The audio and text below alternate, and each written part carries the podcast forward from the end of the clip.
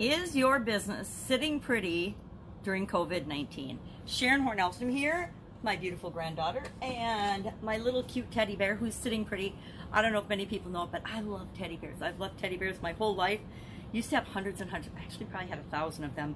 I used to collect them, but I started to get rid of them as the kids were growing up and they, they just became dusty and cumbersome and too many things to keep. I started to give them away and, and disseminate myself of teddy bears. Yet I still find that I have quite a few cute little teddy bears around me and surrounding me.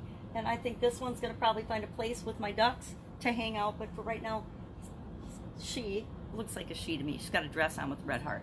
Uh, is to hang out with my beautiful granddaughter and a pink flamingo.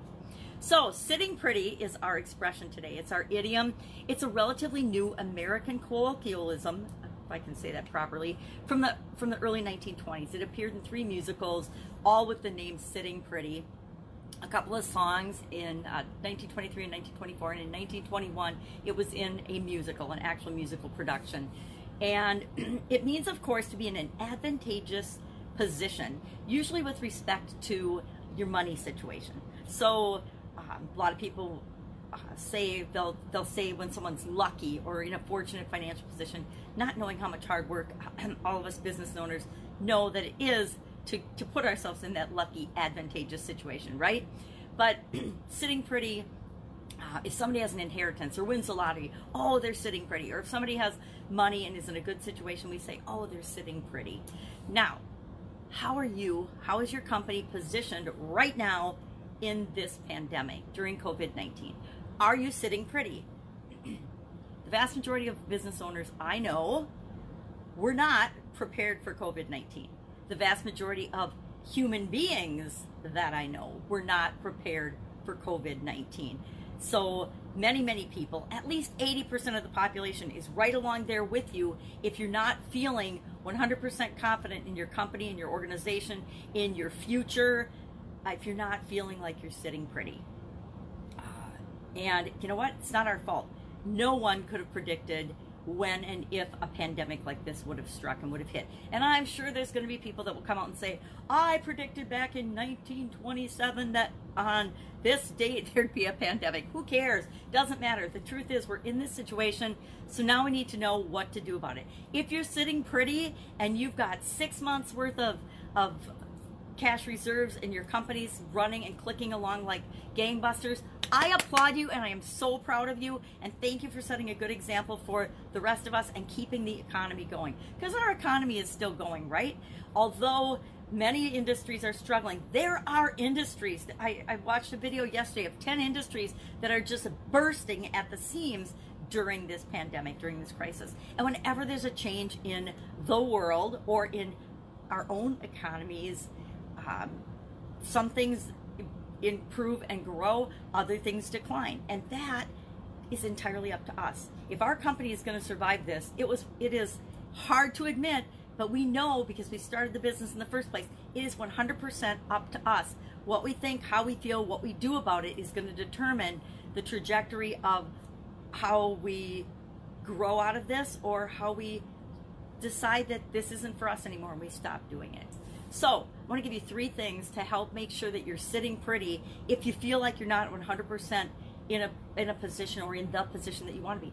And this might be you if your company's growing like gangbusters and you're concerned about can you keep up with the growth and the increased demand. So no matter where you are on the spectrum of my business is shut down and I'm scared to death or my business is flying and I don't know how we're going to keep up, you can use these sitting pretty three strategies and three ideas to to get you in the right direction, no matter what your situation.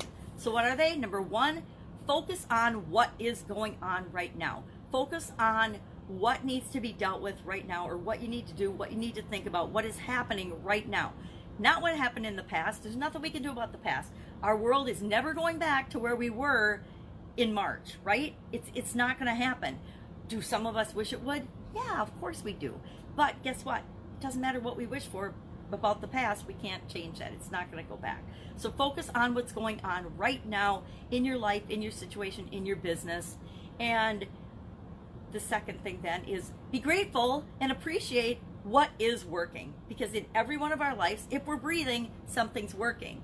If we are continuing to put one foot in front of the other, things are working. So focus on and think about and appreciate all of the things that are working and that you're grateful for. Number three, create what you want. We know how to create what we want. As business owners, we've already created something amazing, right?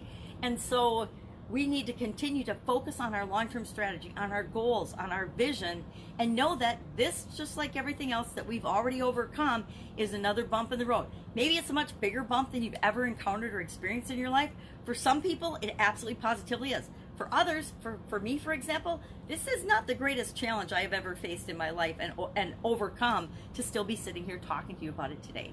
So think about the past challenges that you've, you've faced, the fast, the fast, the past um, dilemmas and obstacles that you've overcome and, and build on that experience and know that this too shall pass and that you will get through it.